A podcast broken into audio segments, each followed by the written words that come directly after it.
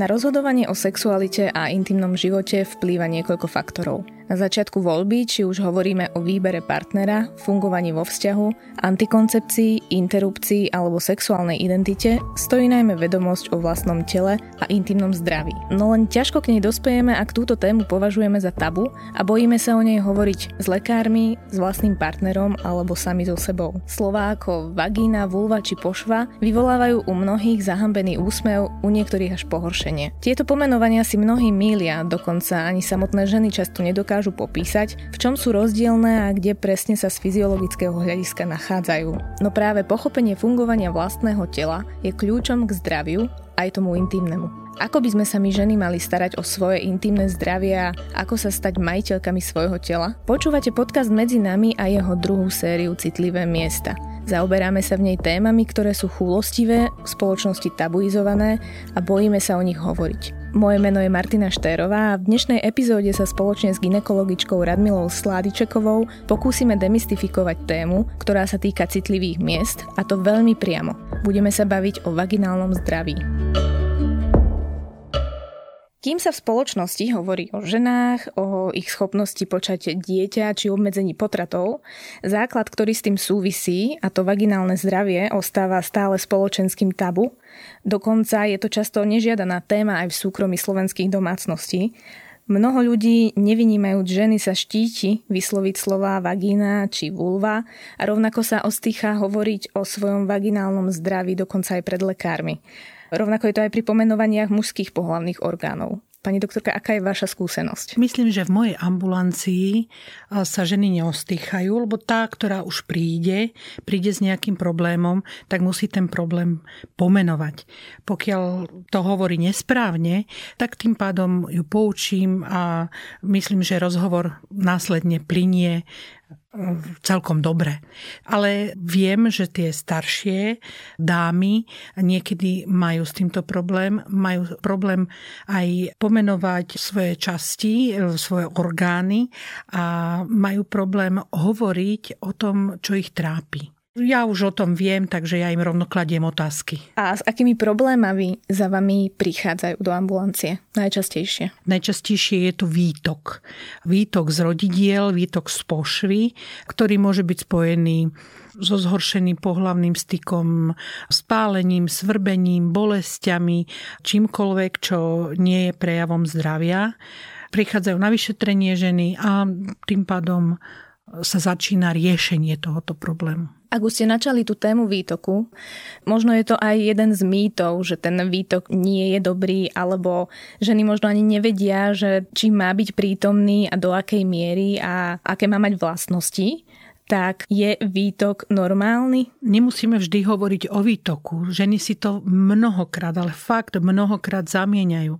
Totiž to pošva ako taká je orgán, ktorý je pripravený na mechanickú záťaž, čiže na pohlavný styk a tým pádom on musí byť vlhký, ten orgán. Čiže v pošve sa nám neustále tvorí sekret, ale sekret, ktorý obsahuje Jednak hlien z krčka maternice, odlúpané epitélie z pošvy, to je úplne prirodzené. A potom, čo je veľmi dôležité, obsahuje miliardy baktérií a musia vyhrávať tie, ktoré sú nám porospešné. Samozrejme, najčastejšie spomínaný a najdôležitejší je policajt pošvový, čiže lactobacillus produkujúci peroxid vodíka.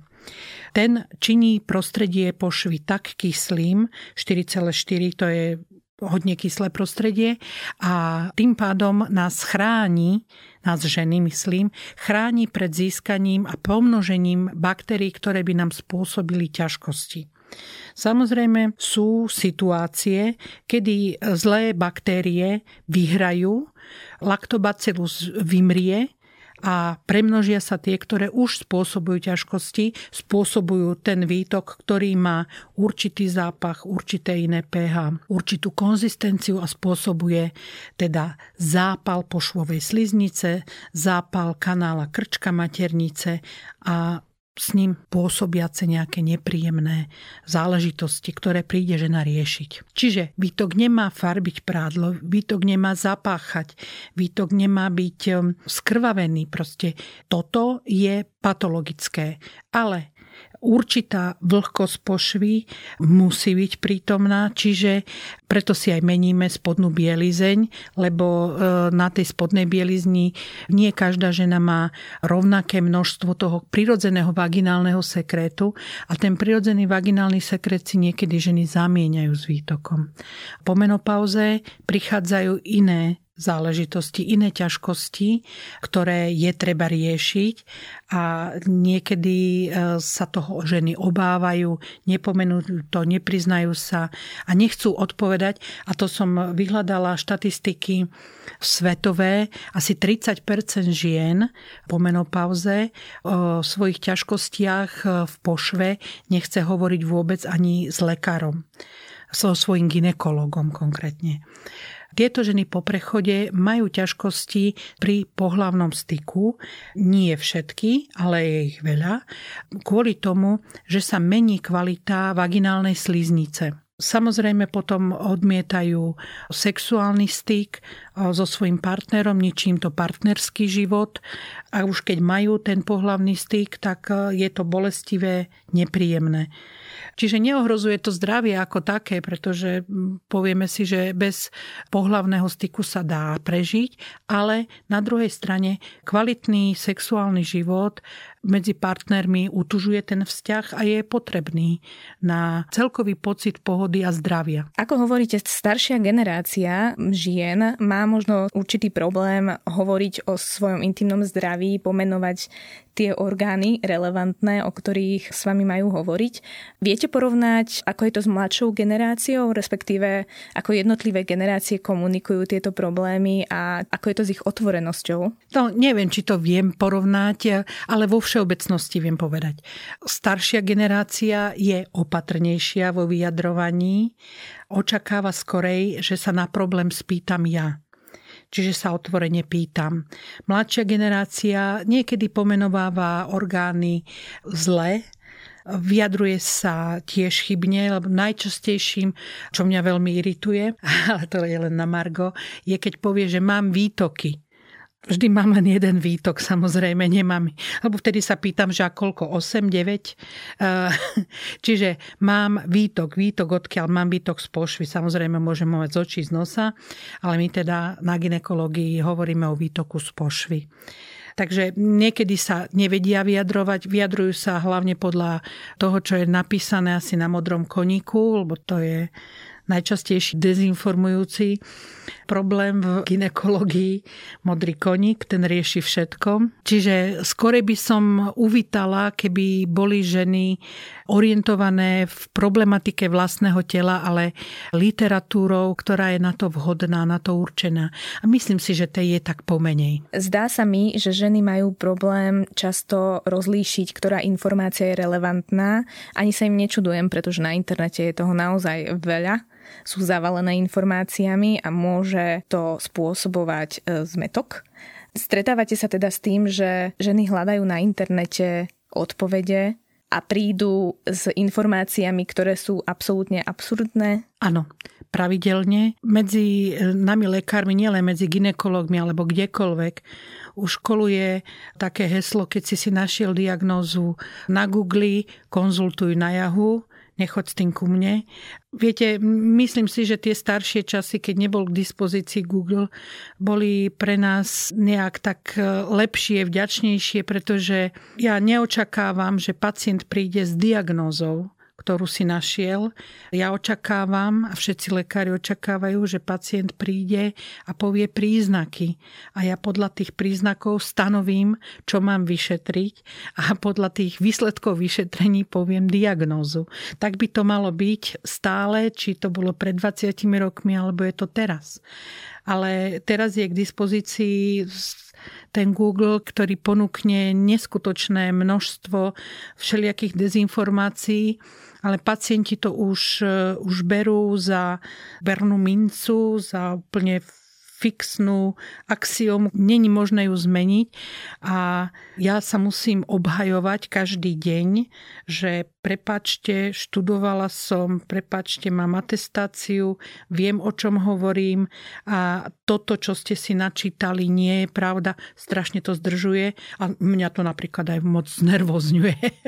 Dajme si ale základnú otázku na tému, o ktorej sme sa dnes prišli rozprávať. Kedy hovoríme o dobrom intimnom zdraví? Akékoľvek zdravie je stav absolútnej pohody. Takže takisto o intimnom zdraví hovoríme vtedy, keď žena necíti problémy. Nemá problém. Akýkoľvek, aký by mohla pomenovať, má kvalitný sexuálny život, alebo ho nemá teda, ale nepociťuje nič obťažujúce, čo by sa týkalo, teraz hovoríme o intimnom zdraví, takže čo sa týka jej genitálií.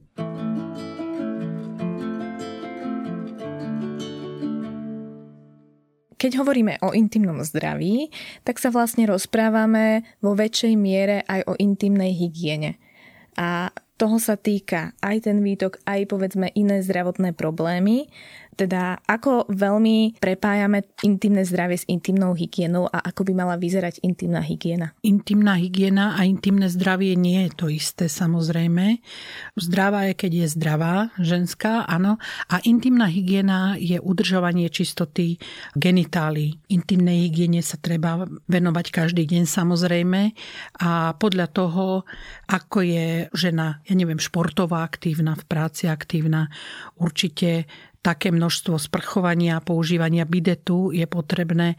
Momentálne sú k intimnej hygiene k dispozícii rozličné prípravky. Určite je veľmi vhodné, aby žena používala prípravky vhodné na intimnú hygienu, čiže to sú so zníženým pH, buď to s neutrálnym, alebo rovno s kyslým pH, ktoré sú vhodné na udržovanie vonkajších genitálií s tým, že nenarušujú vaginálne prostredie, keby sa dostali do určite sa dostanú do pošvového vchodu tieto prípravky. Ďalej na intimnú hygienu sú vhodné, pokiaľ žena nemá momentálne k dispozícii bidet sprchu a potrebuje si treba počas menštruácie meniť vložky, tak samozrejme, ale plus na to potrebuje aj vlhčené hygienické servítky, ktoré sú k dispozícii a sú veľmi vhodné, pretože udržujú ten pocit komfortu, dokedy sa dostane k sprche, aby nemala pocit nepohody. Ale predpokladám, že ani to netreba preháňať. Hovoríme o hygiene vonkajších genitálií. Tam prichádza často aj téma, respektíve práve na internete môžu e, ženy načerpať informácie o hygiene z vnútornej strany pošvového vchodu a robia rôzne pokusy v tejto sfére. Vy ste sa už stretli s niečím podobným, ako povedzme hovorím o výplachoch pošví a podobne. Čo si o to myslíte? To, že, že sa prípravky dostanú do pošvového chodu je jasné, lebo tak keď si umýva vonkajšie genitálie, tak samozrejme. Pošva je taká spojnica medzi vnútorným a vonkajším genitálom. Netreba to preháňať, určite nie. Pošvové výplachy nie sú vhodné na každodenné používanie, pretože v pošve je, ako som už spomínala, kyslé pH. Je tam laktobacillus. Toho laktobacila, keby sme si robili stále pošvové výplachy len tak, ako šport, by sme vyplachli a, a tým pádom by v pošve zavaládlo alkalické prostredie a možnosť pomnoženie patogénnych mikroorganizmov. Áno, stretla som sa už aj s takými, že žena prišla s ťažkosťami, že má pocit suchosti v pošve. No a nakoniec som zistila, sa priznala, že si robí také pošvové výplachy, a to som počula len raz v svojom živote, že si odmontuje sprchu a tou hadicou zo sprchy si vyplachuje pošvu každý večer. Doporučenia bežné, že skysliť si pošvové prostredie tým, že si tam nakvapka citrón alebo dávať e, lyžičky jogurtu sú bežné z internetu prebrané. Na to upozorňujem vážne, na to, to není vhodné. Alebo ešte aj cesnak, strúčik cesnaku, to som počula, vkladať si do pošvy ako dezinficienz alebo ja, ja neviem čo. Vážne to je vhodné a vážne máme dostatočné množstvo prípravkov, ktoré sa na takéto záležitosti používajú. Čiže aj pošvové výplachy máme voľnopredajné, ktoré sú treba po použití bazéna, alebo po nechránenom pohlavnom styku, kedy to žena potrebuje použiť, tak áno, je to k dispozícii, ale originál preparát na to určený. Ale v princípe hovoríme to, že takto praktiky nie sú nutné a vagina je vlastne orgán, ktorý sa dokáže čistiť aj sám. Presne tak. Možno je to len moja domnienka, ale mám pocit, že zase mladšia generácia je v oblasti sexuality otvorenejšia na druhej strane však zachádza často až do extrému a mladí ľudia až bezhlavo zbierajú tie sexuálne zážitky. To však neznamená, že majú dostatok informácií o tom, ako sa napríklad chrániť, ktoré sexuálne prenosné ochorenia ohrozujú ich zdravie alebo aké by mali mať očakávania od seba a zároveň aj od partnera v sexualite a ako by mala vyzerať ich vzájomná komunikácia v rámci sexuálneho života. Ako v tomto kontexte vnímať mladšiu generáciu vy? No tak ako hovoríte vy, je dosť neviazaná táto generácia. Prichádzajú bohužiaľ až s krížkom po funuse, ako sa hovorí, mnohokrát, pretože prichádzajú až s problémom. Čiže je to ťažké hovoriť, ale príde pacientka, ktorá má kondylómy, Dostala som od frajera z Ameriky kondylómy, a to vzdelaná žena, vysokoškolsky vzdelaná žena, ktorá sa k informácii o možnosti očkovania proti papilomavírusom mohla dozvedieť.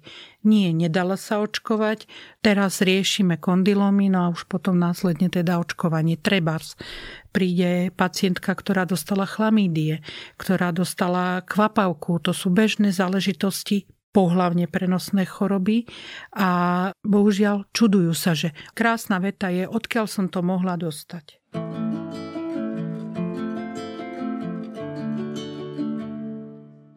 Tu prichádza otázka v oblasti intimného zdravia v súvislosti so vzdelávaním, kedy začať hľadať informácie, kedy vzdelávať mladé dievčatá v tejto téme a akým spôsobom.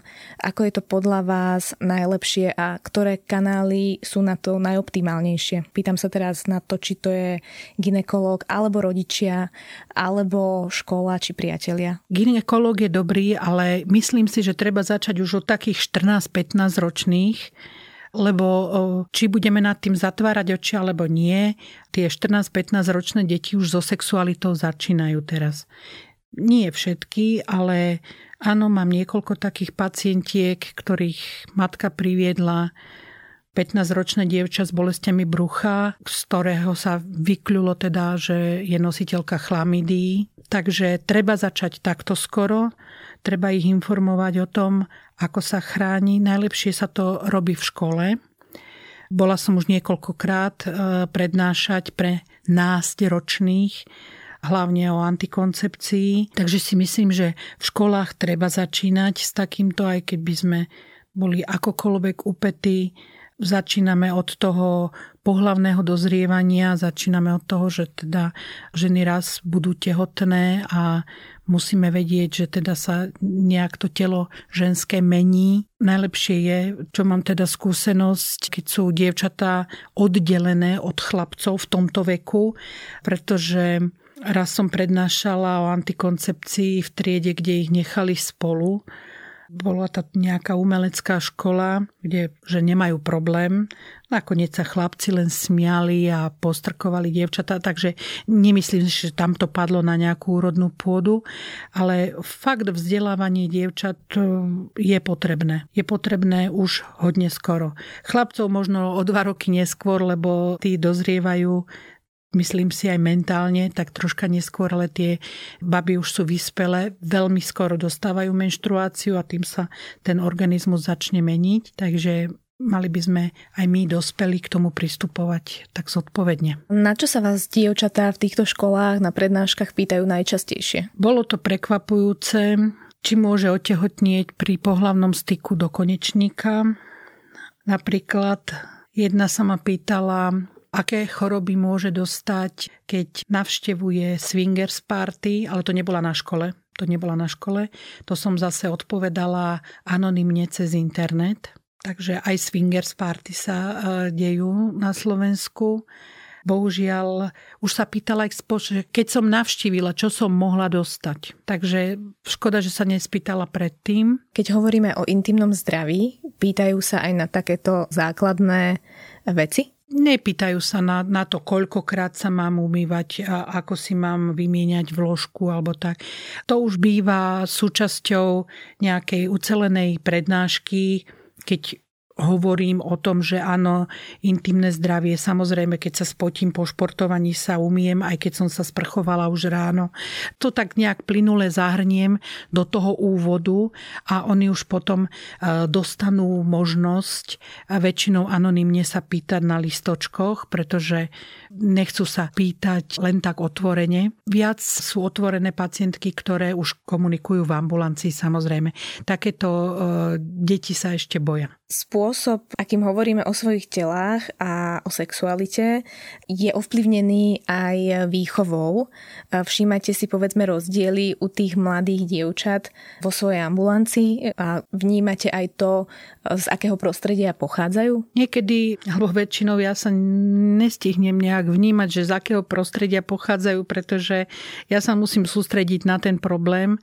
Skôr si všimnem to, že Vzdelanie veľmi ovplyvňuje spôsob vyjadrovania sa. Niektoré dámy s takým nižším vzdelaním používajú niekedy aj polovulgárne výrazy na to, aby mi povedala, čo ju trápi, alebo sa nevedia povie tam dole. Niekedy musím povedať, ukážte mi prstom, čo myslíte ale teda doberieme sa. Čiže ja vnímam skorej ani nie tak spoločenské rozdiely, ako skorej v rozdiely v tom vzdelaní a v tom vyjadrovaní toho svojho problému. Jeden problém, ku ktorému môže dôjsť tým, že ho ignorujeme alebo zanedbávame, môže byť sexuálna dysfunkcia.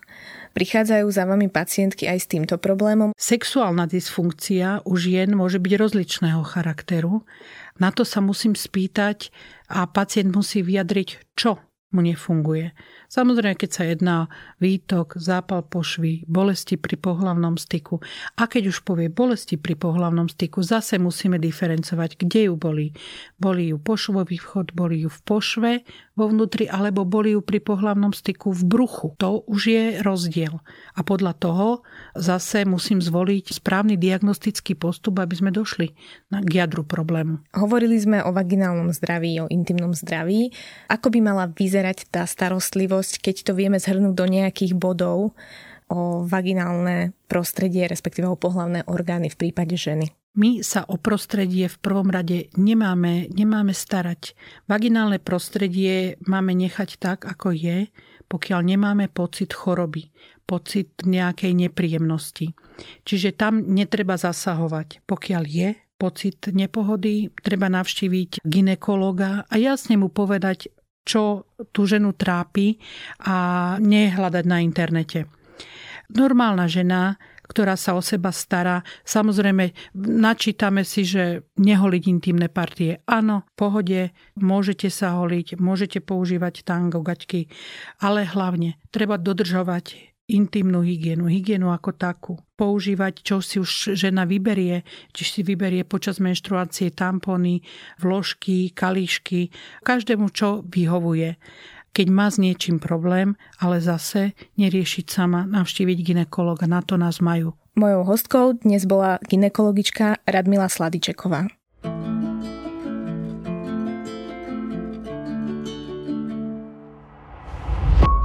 Podcast Medzi nami a jeho séria Citlivé miesta vychádza každý týždeň v útorok. Odoberať ho môžete vo svojej podcastovej mobilnej aplikácii na platforme Google Podcasty, Apple Podcasty a Spotify. Všetky diely nájdete aj na webe sme.sk lomka medzi nami. Podcast môžete aj ohodnotiť. Ak nám chcete poslať pripomienku, pridajte sa do podcastovej skupiny denníka Sme na Facebooku alebo nám napíšte e-mail na žena.sme.sk. Moje meno je Martina Šterová a na tvorbe podcastu sa podielala aj Jana Maťková.